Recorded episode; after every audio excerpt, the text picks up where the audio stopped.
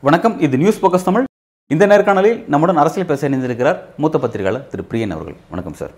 மிகுந்த எதிர்பார்ப்பு மத்தியில் ஆளுநர் தமிழ்நாடு அரசு ரெண்டு பேருக்குமான அந்த பிரச்சனை அப்படிங்கிறத உச்சநீதிமன்றத்துடைய வழிகாட்டின் அடிப்படையில் முதல்வர் இன்றைக்கு ஆளுநர் சந்திச்சிருக்கிறார். உடன் பல்வேறு அமைச்சர்கள் துரைமுருகன், தங்கம்தென்னசோ உள்ளிட்ட பல்வேறு அமைச்சர்களும் சென்றிருக்காங்க.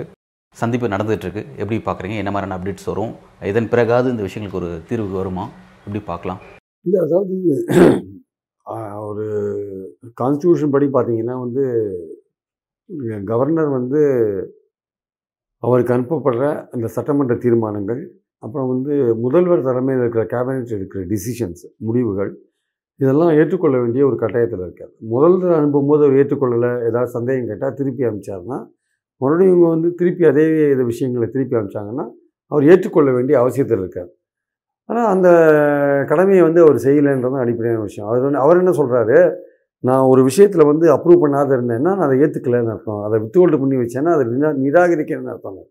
இந்த நிராகரிக்க நிராகரிக்கிற விஷயமே கிடையாது. ஆக்சுவலாக நிராகரிக்கிறதே வரல. நீங்கள் உங்களுக்கு ஏதாவது சந்தேகம் தான் கேட்கலாம், திருப்பி அனுப்பிச்சி வச்சா நீங்கள் அப்ரூவ் பண்ணணும். ஆனால் இப்போ இந்த விஷயத்தில் என்ன பண்ணியிருக்காரு கவர்னரு, இந்த மாதிரியான விஷயங்களெல்லாம் வாங்கி வச்சுட்டு நான் வந்து வித்ஹோல்டு பண்ணி வச்சுட்டேன், நிராகரிச்சிட்டேன்னு வெளியில் பேசுகிறாரு. அதனால தான் வந்து தமிழ்நாடு கவர்மெண்ட் கோர்ட்டுக்கு போனாங்க. கோர்ட்டில் பல டெலிவரேஷன் ஓடிந்த போது என்ன ஆச்சு, இந்த விஷயங்கள்லாம் கோர்ட்டுக்கு போச்சு. இந்த மாதிரி பன்னெண்டு பில்லு பெண்டிங்காக வச்சுருக்காரு. இப்போ பல முடிவுகள் வந்து டிஎன்பிஎஸ்சி சேர்மேன் போன்ற உறுப்பினர்கள் போன்றவங்க, அப்புறம் இஸ்லாமிய சிறை கைதிகளை விடுவிப்பது போன்ற விஷயங்கள் அதெல்லாம் நிறுத்தி வச்சுருக்காரு போன்ற விஷயங்கள்லாம் கொண்டு போனாங்க. கொண்டு போனோம்னா அது அங்கே சுப்ரீம் கோர்ட் என்ன சொன்னாங்க, ஆசூனஸ் பாசிபிள் நீங்கள் வந்து அதெல்லாம் கிளியர் பண்ணணும். ஆசூனஸ் பாசிபிள்னால் வந்து இன்டெஃபரண்ட்டாக நீங்கள் இழுக்கணும்னு அர்த்தம் கிடையாது. எவ்வளோ விரைவாக நீங்கள் அதை பண்ண முடியுமோ, அந்த விரைவாகன்றதுக்கு நீங்கள் அதிக காலம் எடுத்துக்கொள்வதை விரைவாகன்னு நீங்கள் தவறாக புரிஞ்சுத்திருக்கீங்க. ஆசூனஸ் பாசிபிள்னால் எவ்வளவு விரைவாக நீங்கள் அதை வந்து இவர் வந்து இவ இந்த ஆளுநரை பொறுத்த மட்டும் இவருக்கு என்ன பிரச்சனைனா, அந்த பன்னெண்டு பில்லில் முக்கியமான ஒரு எட்டு பில் வந்து தமிழ்நாட்டில் இருக்கிற பல்கலைக்கழகங்களில் இருக்கிற வைஸ் சான்சலரை நியமிக்கிற பவர்ஸு தமிழ்நாடு கவர்மெண்ட் எடுத்துக்கிறாங்க. அவர் சான்சலராகவே கன்யூ பண்ணலாம், ஆனால் விசியை நியமிக்கிற பவர் மட்டும் தமிழ்நாடு கவர்மெண்ட் எடுத்துக்கும், அவர் கிடையாது. இப்போ இருக்கிற அதிகாரத்தை பிடுங்குறாங்க ஆக்சுவலாக. அது தவிர இன்னும் ரெண்டு மூணு யூனிவர்சிட்டியில் வந்து சிண்டிகேட்டில் வந்து தமிழ்நாடு கவர்மெண்ட்டோட ரெப்ரஸன்டேட்டிவ், அப்புறம் தமிழ்நாடு கவர்மெண்ட்டோடைய அந்த இன்வால்மெண்ட், ஏன்னா அதெல்லாம் ஸ்டேட் கவர்மெண்ட்டோட யூனிவர்சிட்டிஸ், அவங்க பணம் ஃபண்ட் பண்ணுறாங்க. இவர் வந்து அதிகாரம் செலுத்துகிறார். இவர் வந்து பீகார்லேருந்து ஆளை போடுறாரு செலெக்ஷனுக்கு, அங்கேருந்து ஆளை போடுறாரு, தமிழ்நாடு கவர்மெண்ட் ஆளை போட மாட்டேன்றார். இவர் இஷ்டத்துக்கு ஏதோ கேட்டால் யூஜிசி அது இதுன்னு சொல்கிறார். அதனால் இவங்க அந்த சட்டத்தெல்லாம் மாற்றுறாங்க ஆக்சுவலாக. ஸோ மாற்றும் போது அவருக்கு வந்து அவருடைய பவர் அடி வாங்குறதுனால அவர் எடுத்து வச்சுட்டார். அது மட்டும் இல்லாமல் இந்த இஸ்லாமிய சிறை கைதிகள், அப்புறம் டிஎன்பிஎஸ்சி சேர்மேனில் வந்து அவர் ரிட்டையர் ஆக போகிறாரு, அவர் ஏன் போடுறீங்க, இதில் எல்லாம் பாயிண்ட் என்னென்னா வந்து அடிப்படையான விஷயம் என்னென்னா, உங்களுக்கு அது மாதிரிலாம் பேசுகிறதுக்கான உரிமையே கிடையாது. நீங்கள் வந்து இந்த கவர்மெண்ட்டை வந்து ட்ரபிள் பண்ணணும். அது தவிர நிறையா பேசுகிறீங்க நீங்கள், இந்த திராவிடம் திரவி திராவிடியன் கல்ச்சரை பற்றி பேசுகிறீங்க, திராவிடம் மோசமானது, திராவிடம் காலாவதி ஆயிடுச்சுன்னெலாம் பேசுகிறீங்க, பல விஷயங்கள் பேசுகிறீங்க. இந்த இந்த ஸ்டேட் கவர்மெண்ட்டை பற்றியே நீங்கள் குறை சொல்கிறீங்க. இந்த மாதிரிலாம் நீங்கள் பண்ணிகிட்டு இருக்கும்போது இந்த கவர்மெண்ட் வந்து கோர்ட்டை தவிர வேறு எந்த இதுவும் கிடையாது. அதனால தான் கோர்ட்டுக்கு போகிறாங்க. கோர்ட்டுக்கு போனோம்னா கோர்ட் வந்து சொல்லுது, நீங்கள் ஆஸ் சூன் அஸ் பாசிபிள்னா விரைவாக நீங்கள் ஒன்று நீங்கள் பாஸ் பண்ணுங்கள், இல்லை திருப்பி அனுப்புங்க, இல்லை நீங்கள் பிரசிடெண்ட்டுக்கு அனுப்புனா பிரசிடெண்ட்டுக்கு அனுப்புங்க, அதுதான் அடிப்படையான விஷயம் அப்படின்னு சொல்லிட்டு சொல்கிறாங்க. இப்போ என்ன ஆச்சுன்னா, கோர்ட் சொன்ன பிறகு என்ன பண்ணிருக்காரு இவர், ஒரு எட்டு பில்லு என்ன பண்ணிட்டாரு, அந்த வைஸ் சான்சலர் அப்பாயின்மெண்ட் பில்லை டக்குன்னு என்ன பண்ணிட்டாரு, ரெண்டாவது தடவை ஹியரிங்க்கு வரதுக்கு முன்னாடி பிரசிடெண்ட்டை தூக்கி விட்டார். அது கிட்டத்தட்ட ஒன்றரை வருஷமாக பெண்டிங்காக இருக்கிறார். அதுதான் சுப்ரீம் கோர்ட் ரொம்ப கோஷின்ட்டாங்க. நீங்கள் ஒன்றரை வருஷமாக கையில் வச்சுருந்துட்டு இப்போ நாங்கள் எங்கள் கிட்டே விசாரணை வருதுன்னு சொன்ன பிறகு நீங்கள் வந்து நீங்கள் அதுவும் இவங்க திருப்பி அனுப்பிச்ச பில்ஸு, இவங்க திருப்பி அனுப்பிச்ச பிறகு நீங்கள் அதை அனுப்ப முடியாது, பிரசிடெண்ட்டுக்கு அனுப்ப முடியாது. நீங்கள் அதை வந்து அப்ரூவ் பண்ண வேண்டிய கட்டாயத்தில் தான் இருக்கீங்க. அதுதான் டூ ஹண்ட்ரட் கான்ஸ்டியூஷன் சொல்கிற விஷயம். அது இப்படி இருக்கும்போது நீங்கள் வந்து திருப்பி அமைச்ச பிறகு ரெண்டாவது தடவை அமைச்ச பிறகு நீங்கள் எப்படி நீங்கள் பிரசிடெண்ட்டுக்கு அனுப்பலாம்? இப்போ வேணும்னு காலதாபனம் பண்ணுறதுக்காக டைவெர்ட் பண்ணுறதுக்காக அனுப்பிச்சி விட்டீங்க. இப்போ அதுதான் வந்து இப்போ விசாரணைக்கு வந்தபோது இது நீங்கள் சுப்ரீம் கோர்ட்டும் வந்து ஒரு கான்ஸ்டியூஷன் அத்தாரிட்டி ஆச்சு கவர்னரு, அதனால் அவரை ரொம்ப நெருக்கடிக்கு உள்ளாக்காமல் நீங்கள் பேசி தருங்க, சிஎம்மோட பேசி தருங்கன்னு சொன்னாங்க. அந்த சிஎம்மோட இவர் இப்போ பேசிகிட்டு இருக்கார். ஆனால் இது வந்து மோர் நிர்வாக ரீதியான விஷயம் என்பதை விட இது மோர் பொலிட்டிக்கலான விஷயம். இந்த கவர்னர் சென்ட்ரல் கவர்மெண்ட்டில் இருக்கிற பிஜேபியோட அந்த அஜெண்டாக்கு ஏற்றபடி ஆர்டர் இவர். அந்த பொலிட்டிக்கலாக திமுகவுக்கும் பாஜகவுக்கும் நேர் எதிர் எதிர் சித்தாந்தத்தில் இருக்குது. இந்த கவர்னர் பல்கலைக்கழகங்களை தன் பிடியில் வச்சுக்கணும்னு பார்க்குறாரு. ஏன்னா புது education policy, new education policy பல்கலைக்கழகங்களை அந்த இந்துத்துவோடைய அந்த அஜெண்டாவை கொண்டு போகிறதுக்காக, அவங்கள ஹிந்தி, சமஸ்கிருதம் போன்ற விஷயங்களை கொண்டு போகிறதுக்காக அது நம்ம கையில் இருக்கணும்னு அவங்க நினைக்கிறாங்க. அதனால் வந்து அந்த அவங்களோட அஜெண்டாக்கு ஏற்றபடி இவர் ஆடிட்டுருக்கார். பல்வேறு கேபினட்டோட முடிவுகளை தடுத்து நிறுத்துறார். அதுக்கு அவருக்கு உரிமையே கிடையாது. ஆக்சுவலாக இவர் மக்களால் இவர் தேர்ந்தெடுக்கப்படவே இல்லை. அப்புறம் மக்களால் எதுக்கு அரசு, ஒரு அரசாங்கம் மக்களால் தேர்ந்தெடுக்கப்பட அரசாங்கத்துக்கு உரிமை இல்லைன்னா உனக்கு எப்படி உரிமை இருக்கும்? உனக்கு சில கடமைகள் இருக்குது, பட் உரிமைகள் கிடையாது. அதுதான் வந்து அம்பேத்கர் சொல்கிறார், he has some responsibilities but he don't have any powers under constitution. அதுதான் பாயிண்ட்டு. நீங்கள் வந்து இந்த கவர்னர் வந்து சென்ட்ரல் கவர்மெண்ட் வந்து சொல்கிற ஒரு விஷயங்களை ஆடிட்டுருக்கார். என்னென்னா இந்த ஸ்டேட் கவர்மெண்ட்டுக்கு தொந்தரவு கொடுக்கணும், அவங்க செயல்பட விடாத பண்ணணும். எப்படி வெஸ்ட் பெங்காலில் மம்தாக்கு பண்ணாங்களோ, எப்படி வந்து பஞ்சாபில் வந்து புரோஹித் பண்ணுறாரோ, எப்படி வந்து டெல்லியில் வந்து கவர்னர் பண்ணாரோ, எதிர்கட்சியாளர் கேரளாவில் பண்ணுறாங்க. எதிர்கட்சியாளர் மாநிலங்களில் பிரச்சனை பண்ணணும் சார். பாஜகவால் நேரடியாக ஆள முடியாது. இங்கே ஆளுற மாநில கட்சியை பிரச்சனை பண்ணணும். இதை தவிர வேற எந்த நோக்கமும் அவங்களுக்கு கிடையாது. அந்த அஜெண்டாக்கு இவர் ஆடிட்டு இருக்கார் இந்த கவர்னர். இவர் எப்போ திருந்துவார்னா, இவர் திருந்ததுக்கான வாய்ப்பே கிடையாது இவர். ஏன்னா அங்கேயும் பாஜக, இங்கேயும் திமுகன்னா நேராக ரெண்டு ஒன்றுக்கு ஒன்று அரசியல் ரீதியாக, சித்தாந்த ரீதியாக எதிரெதிராக இருக்குது. ஸோ இவங்க ரெண்டு பேரும் ஒன்றாகிறதுக்கான வாய்ப்பே அரசியல் ரீதியாக கிடையாது. அப்படி இருக்கும்போது இந்த கவர்னர் வந்து தன்னை திருத்தி திருத்திக்கிறதுக்கான வாய்ப்பே கிடையாது. அவங்க தொடர்ந்து இவங்களை தொந்தரவுப்படுத்துவாங்க, தொந்தரவுப்படுத்திட்டே இருப்பாங்க. நிர்மலா சீதாராமன் பேசலையா, காசை வந்து உண்டியலில் போடாதேன்றாங்க. ஒரு மத்திய அமைச்சர் காசை உண்டியலில் போடாதேன்னு சொல்லிட்டு போகிறாங்க. அவங்க பேச வேண்டிய பேச்சா அது? ஆக்சுவலாக இங்கே கேட்டால் ஏன் கையில் கொடுக்குறீங்க, பேங்க்கில் ஏன் போடுறீங்க பணத்தை வெள்ள நிவாரணத்துக்கு அப்படின்னு கேட்குறாங்க. அதை கையில் கொடுக்கக்கூடாதான், அதை பேங்க்கில் போடணுமா? ஆனால் அங்கே வந்து உண்டியலில் போடக்கூடாதான், வந்து தட்டில் போடணுமா? ஒரு அமைச்சர் பேசுகிற பேச்சாங்க இது. ஆக்சுவலாக ஒரு ஒரு மத்திய அமைச்சர் பேசுகிற பேச்சா அது? ஸோ இது மாதிரி எல்லாமே அண்ணாமலை பேசுகிறதுலேருந்து ஆரம்பிச்சிங்கன்னா எல்லாருமே இதில் ஆளுநர் வந்து பாஜகவோட ஆள் ஒருத்தர் மாதிரி தான் அவர் நடந்துக்கிறார். ஆக்சுவலாக இந்த கவர்மெண்ட்டை செயல்பட பண்ணணும். இப்போது சுப்ரீம் கோர்ட்டுக்கு வேறு வழி இல்லை. ஸ்ட்ரிக்டாக வந்து ஒரு கான்ஸ்டியூஷன் அத்தாரிட்டியை நீ வந்து இது பண்ணது தப்பு, அவங்க ஏற்கனவே சொல்லிட்டாங்க. நீ வந்து டூ ஹண்ட்ரட் படி நீ திருப்பி அமிச்சா நீ அப்ரூவ் பண்ணி ஆகணும் பண்ணியிருக்கணும். நீ எப்படி அமிச்ச, நீ பிரசிடெண்ட்டுக்கே அமிச்ச, எங்ககிட்ட விசாரணை வருதுன்னு பிரசிடெண்ட்டுக்கே அமிச்சேன்னு. ஏன்னா அங்கே போய் தூங்கட்டும், அங்கே இப்போ நீட் பில் போய் தூங்கிட்டு இருக்கு பாருங்க, அது மாதிரி தூங்கட்டும் திருப்பி விட்டார். இது ரொம்ப கெட்ட எண்ணம் இல்லை இது. ரெண்டாவது தடவை அமிச்சா நீங்கள் அப்ரூவ் பண்ண வேண்டிய நிலையில் இருக்க, நீங்கள் ஏன் அங்கே அமிச்சிங்க நீங்கள்? அதனால தான் சொல்கிறேன், இந்த கவர்னர் வந்து பொலிட்டிக்கலாக விஷயங்கள் மாறாத வரையும் தமிழ்நாடு கவர்மெண்ட்டில் எந்த விதமான இந்த கவர்னரோட ஆட்டிடியூடில் எந்த விதமான சேஞ்சும் வராது. அவர் திருந்தவும் மாட்டார் என்பது என்னுடைய கருத்து. ஏன்னா இவர் ஆட்டி வைக்கிறவங்க டெல்லியில் இருக்காங்க. இங்கே சித்தாந்த ரீதியாக டிஎம்கேவை காலி பண்ணணுன்றது அவங்களுடைய நோக்கம். அதுக்கு எல்லா வேலையும் அவங்க செய்கிறாங்க. இது அரசியல், பியூர் அரசியல். இவருக்கு என்ன வந்தது, ஸ்டேட் கவர்மெண்ட் ஃபண்ட் பண்ணுற யூனிவர்சிட்டியில் விசி அப்பாயின்ட் பண்ணுற உரிமை கூட ஸ்டேட் கவர்மெண்ட்டுக்கு இருக்கக்கூடாதா? பல மாநிலங்களில் அது இருக்குதுன்னு சொல்கிறாங்க. அப்படி இருக்கும்போது ஸ்டேட் கவர்மெண்ட் அது மாதிரி சட்டம் போடுறதுல என்ன தப்பு இருக்குது? உங்கள் அதிகாரம் போடுறதுன்றதுக்காக நீங்கள் வந்து தடுத்து நிறுத்துறது என்ன நியாயம்? அது மக்களால் தேர்ந்தெடுக்கப்பட்ட ஒரு அரசாங்கம், அது சில கடமைகளை செய்யுது. அது செய்கிறத தடுக்கிறதுக்கு உங்களுக்கு என்ன உரிமை இருக்குது? அதனால் இந்த பேச்சுவார்த்தை சுப்ரீம் கோர்ட் சொல்கிறபடி நடந்தால் கூட இதனால் பெரிய அளவுக்கான ஒரு ரிசல்ட் வரும்னு தோணலை. இதில் பெரிய ஒரு பேச்சுவார்த்தையில் முடிவு வந்து ஒரு காம்ப்ரமைஸ் வந்து நான் இந்த பில்லை பாஸ் பண்ணுறேன், அந்த பில்லை பாஸ் பண்ணுறேன், இதில் நான் பாஸ் பண்ண முடியாது, அதில் நான் பாஸ் பண்ண முடியாது அப்படின்னா கூட இந்த பேச்சுவார்த்தை வந்து சக்ஸஸ் ஆகும் அப்படின்னு நான் ஏன் நினைக்கலைன்னா, இது அவங்க நோக்கம் வந்து இந்த கவர்மெண்ட்டுக்கு தொந்தரவு கொடுக்குறது, அதுலேருந்து மாறமாட்டாங்க. இல்லை இப்போ அதுதான் சார், இப்போ இந்த பேச்சுவார்த்தைக்கு போகும்போது சிஎம்க்கு தெரியும் ஏன் வந்து ஆளுநர் இப்படி செய்கிறாரு. அரசியலமைப்பு சட்டம் அவருக்கு கொடுத்த அதிகாரத்தை மீறி அவர் இப்படிலாம் செய்கிறதுக்கு பின்னாடி வந்து பாஜக அரசு, பிரதமர் மோடி, அமித்ஷா போன்றவர்கள்லாம் கொடுக்க ஐடியாவை தான் அவர் ஃபாலோ பண்ணுறாரு அப்படிங்கிறத நம்ம புரிஞ்சுக்க முடியுது. இப்போ பேசுகிறது மூலமாக வந்து முதற்கொண்டு வந்து என்ன ஒரு மாற்றம் வரும்ன்ற கேள்வி நமக்கு எழுது. இப்போ ஏன் இவ்வளோ நாள் இப்படி தான் நீங்கள் செஞ்சுன்னு சொல்லி ஸ்டாலின் கேட்டால் கூட அது நான் மேலே தான் செஞ்சேன்னு சொல்லி அதுதான் உண்மை, அவர் அதை தான் சொல்லணும். அல்லது அதை சொல்லாமல் விட்டால் தான் ஏற்றத்துக்கு நான் செஞ்சேன்னு சொல்லி சொல்லவும் முடியாது. சொன்னால் ஸ்டாலின் கேட்பார். என்ன தான் டிஸ்கஷன் அங்கே நடக்கும்? இது உண்மையிலே இந்த டிஸ்கஷன் அப்படிங்கும்போது ஸ்டாலின் முகத்தை பார்க்குறதுக்கு ஒரு ரவிக்கு, அதாவது ஆளுநருக்கு ஒரு அந்த தெம்பு இருக்கா? அதாவது அவரால் ஃபேஸ் பண்ண முடியுமா? ஒரு ஃபேஸ் டு ஃபேஸ் ஸ்டாலினை பொறுத்த மட்டும் வந்து ஒரு நாகரிகமாக தான் நடந்துக்கிறாரு. கண்டிக்க வேண்டிய இடத்துல கண்டிக்கிறாரு, ஸ்ட்ராங்காக நடக்க வேண்டிய இடத்துல ஸ்ட்ராங்காக நடந்துக்கிறார், அதில் ஒன்றும் சந்தேகம் கிடையாது. ஆனால் இந்த கவர்னர் வந்து என்ன வேணால் அவருக்கு வந்து ஸ்டாலினை பார்க்கறதுக்கான ஃபேஸ் இருக்கான்றது எனக்கு சந்தேகம். ஏன்னா அவர் வந்து அரசியல் சட்டத்துக்கு மீறி நடந்துட்டுருக்கார்.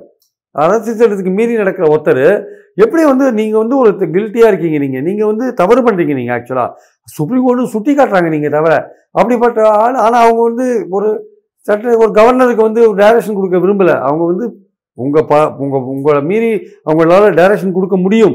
ஏழு பேர் விஷயத்தில் கொடுத்தாங்கல்ல, ஒன் சிக்ஸ்டி ஒன் அந்த விஷயத்தில் நீங்கள் அப்ரூவ் பண்ணாத வச்சுருந்தீங்க, அவங்க ஸ்பெஷல் பவர்ஸை யூஸ் பண்ணி கொடுத்தாங்க இல்லையா?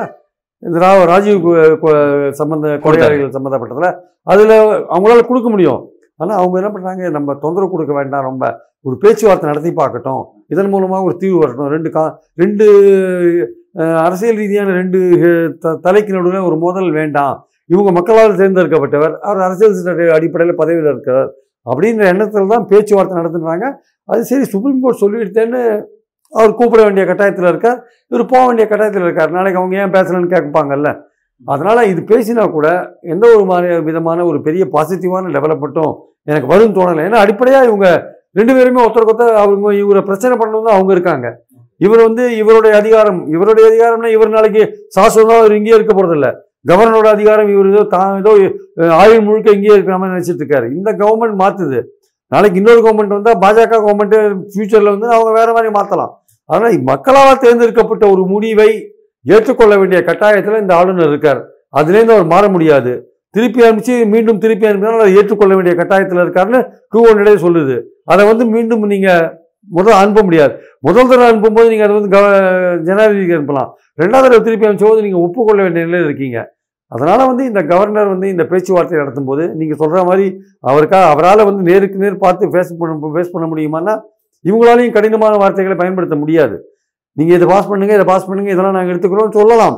ஆனால் வந்து அவர் ஏற்றுக்கிற லெவலில் இருப்பாரான்னு சொல்ல முடியாது. ஏன்னா வந்து இல்லை, இதில் ஏதாவது அவங்களுக்குள்ளே ஏதாவது ஒரு அண்டர்ஸ்டாண்டிங் ரீச் ஆகலாமா?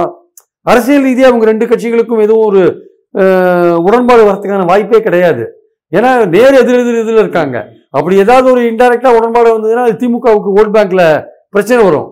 திமுகவோட ஓட் பேங்க்ன்றது ஆன்டி பிஜேபி ஓட் பேங்க் தான், அதில் பிரச்சனை வந்துடும். அதனால் அவங்க வந்து எந்த விதமான ஒரு அரசியல் ரீதியான சமாதானத்துக்கும் போகிறதுக்கான வாய்ப்பே கிடையாது. நீங்களும் வந்து இவரை வந்து தொந்தரவு படுத்துறதா உங்கள் நோக்கமாக இருக்கீங்க, பாஜகவுடைய நோக்கம் வந்து நீங்கள் ஆளுநர் மூலமாக செய்திங்கிறீங்க. அதனால் இந்த பேச்சுவார்த்தை வந்து பெரிய அளவுக்கு வந்து எந்த விதத்தையும் உதவாது. சுப்ரீம் கோர்ட்டு கிளியரான டைரக்ஷன் வந்து இந்த கவர்னர் கொடுக்கணும் என்பதுதான் இந்த விஷயத்துக்கு முடிவு கட்டுற ஒரு விஷயமா இருக்கும். ஓகே சார், இப்போ இந்த விஷயங்கள் அப்படிங்கிறது, அதாவது ஆளுநர் மூலமாக ஒரு பிரச்சனை அப்படிங்கிறது அங்கே பாஜக அரசு கொடுக்கக்கூடிய அந்த இன்ஸ்ட்ரக்ஷன் தான் ஃபாலோ பண்ணுறாங்கிறத நம்ம புரிஞ்சுக்க முடியுது. ஆனால் இது பாஜக இதே ஸ்டெப்ஸை இதே பேட்டர்னை எவ்வளோ நாளைக்கு ஃபாலோ பண்ண முடியும்னு ஒரு கேள்வி இருக்குது. ஏன்னா உச்சநீதிமன்றம் ஒன்று இருக்குது, அது உள்ளே தலையிடும் போது ஆட்டோமேட்டிக்காக ஒன்றிய அரசு பேக் அடிக்க வேண்டிய சூழல் இருக்குது. ஆளுநருக்கும் அது ஒரு நெருக்கடியா அப்படிங்கிறத நம்ம பார்க்குறோம். அப்படி இருக்கும்போது இந்த பேட்டர்னை எவ்வளோ நாளைக்கு பாஜக ஃபாலோ பண்ணும், அடுத்து இதை மாற்றுமா, அல்லது இந்த பேட்டர்னுக்கு ஒத்துழைக்காத உச்சநீதிமன்றத்தின் மீது ஏதாவது நடவடிக்கை எடுப்பாங்க, எப்படி என்ன மாதிரியான எந்த கோர்ட்டுக்கும் போக வேண்டிய அவசியம் இல்லைங்க. அதான் இப்போ தைரியமாக இருக்காது. அவருக்கு பதிலாக தான் யூனியன் ஹோம் மினிஸ்ட்ரிக்கு தான் நோட்டீஸ் கொடுக்குறாங்க. மத்திய அரசு தான் பதில் சொல்லணும் இவரோட செயல்பாடுகள். அப்போ மத்திய அரசு பதில் சொல்லணும்னா அவங்க சொல்லி தானே இவர் ஆடிட்டு இருக்காருங்க. அதனால் அவங்க தான் இவருக்கு பதில் சொல்லுவாங்க சேர்த்து. அதனால் இவர் கவலை இல்லை, இவர் கோர்ட்டுக்கே போக வேண்டிய அவசியம் இல்லை. இவர் மக்களையும் சந்திக்க வேண்டாம், கோர்ட்டுக்கும் போக வேண்டாம். ஆனால் அதிகாரத்தை மட்டும் காமிக்கலாம், இல்லாத அதிகாரத்தை காமிக்கிற விஷயம் இதெல்லாம் இவர் பண்ணலாம். அதனால் கோர்ட் வந்து ஒரு கட்டத்தில் முடிவெடுப்பாங்க. நிச்சயமாக வந்து இவர் இவர் முதல்ல இந்த ரெண்டாவது தடவை திருப்பி அமைச்ச பிறகு இவர் கவ ஜனாதிபதிக்கு அமைச்ச விஷயம் தவறான ஒரு விஷயம். அது ஆக்சுவலாக அது கோர்ட்டே சொல்லிட்டாங்க, டூ ஹண்ட்ரட் அப்படி சொல்லலைன்னு சொல்லிட்டாங்க. அப்படியே வந்து அவங்க வந்து வாங்கி வச்சுருக்காங்க. உண்மையிலேயே வந்து இந்த பேச்சுவார்த்தைக்கு அப்புறம் அந்த பிரசிடென்ட் வந்து இந்த ஹோம் மினிஸ்ட்ரி பிரசிடென்ட் வந்து ஹோம் மினிஸ்ட்ரி தான் முடிவு எடுக்கிறாங்க. அவங்க கைவசம் இருக்கிற பில்லை உடனடியாக கவர்னருக்கு அமிச்சு இது நீங்களே பார்த்து முடிவு பண்ணிக்கோங்க, அரசியல் சட்டப்படின்னு அமிச்சிட வேண்டிய அவசியம் இருக்குது. அதை அவங்க பண்ணுவாங்களா இல்லையான்னு தெரியாது. ஏன்னா அவங்களோட நோக்கமே ஊற போடுறது தானே. அதனால் அவங்க பண்ணுவாங்களா இல்லையா. அதனால் சுப்ரீம் கோர்ட் தெளிவான ஒரு டைரக்ஷன் என்ன கொடுக்கணும்னா, இந்த பேச்சுவார்த்தையில் என்ன முடிவு வருதுன்னு தெரியாது, நல்ல முடிவு வந்தால் ஓகே, அரசியல் ரீதியான ஒரு காம்ப்ரமைஸ் இல்லாமல் நிர்வாக ரீதியிலான ஒரு பேச்சுவார்த்தையில் ஒரு முடிவு வந்தது, ஏதோ ஒரு பாசிட்டிவான விஷயங்கள் வருதுன்னா வரவேற்கலாம். ஆனால் அதற்கான வாய்ப்புகள் ரொம்ப ரொம்ப குறைவு. அப்படி இல்லாத போது சுப்ரீம் கோர்ட் வந்து ஏற்கனவே அனுப்பிச்ச பிரசிடென்ட்டுக்கு அனுப்பிச்ச பில்ஸ் எல்லாம் திருப்பி அனுப்பிச்சு, அதே மாதிரி கவர்னருக்கு வந்து கேபினெட்டோட முடிவுலாம் நீங்கள் ஏற்றுக்க வேண்டிய கட்டாயத்தில் இருக்கீங்க. நாளைக்கு கோர்ட்டில் ஏதோ ஒரு பிரச்சனை வந்தால் அதை சந்திக்க போகிறது ஸ்டேட் கவர்மெண்ட் சார். இந்த கவர்னராக போய் சந்திக்க போகிறாரு, இல்லை ஒரு சட்டம் அடி வாங்குது, இல்லை ஒரு முடிவு அடி வாங்குதுன்னா அதெல்லாம் வந்து கவர்னராக போய் சந்திக்க போகிறாரு. சீஃப் மினிஸ்டர் கவர்னர் கவர்மெண்ட் தான் போய் சந்திக்கும் போது உங்களுக்கு உங்களுக்கு எந்த விதமான இதுவும் கிடையாது. இதை பதில் சொல்ல வேண்டியது ஸ்டேட் கவர்மெண்ட், கோர்ட்டுக்கு ஆகட்டும் மக்களுக்கு ஆகட்டும். நாளைக்கு எலெக்ஷனில் ஓட்டு கேட்குறதும் அவங்க தான் போய் கேட்க போகிறாங்க, நீ கேட்குறீங்களா கேட்க போகிறீங்க.